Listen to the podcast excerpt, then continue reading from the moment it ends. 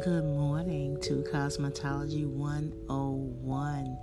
If it's a good morning to you, it's a good morning to me. Um, of course, if it's afternoon or evening, good afternoon or good evening, wherever you are.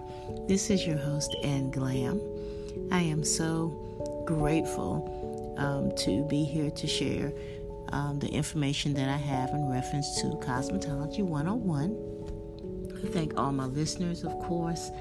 Um, I just want to get on here real briefly to emphasize the point of giving thanks, and um, that opens doors um, in any field that you're trying to go into, especially if it's your vision or your calling.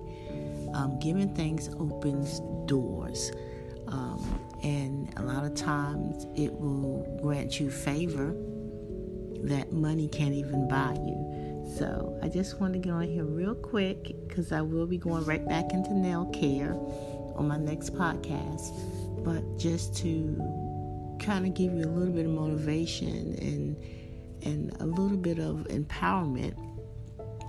And the only way I could do that is to let you know that giving thanks is very imperative to opening doors. Um, I do believe in the universal law um, you know, they, they do work, believe it or not. So the more you give thanks, the more things you can receive. The more you give, the more you, you know, the more you can receive. So just wanted to share that bright little tidbit with you. Thank you, listeners from all over the world. Um, like I said, we will be getting right back into Cosmetology 101 on our next podcast.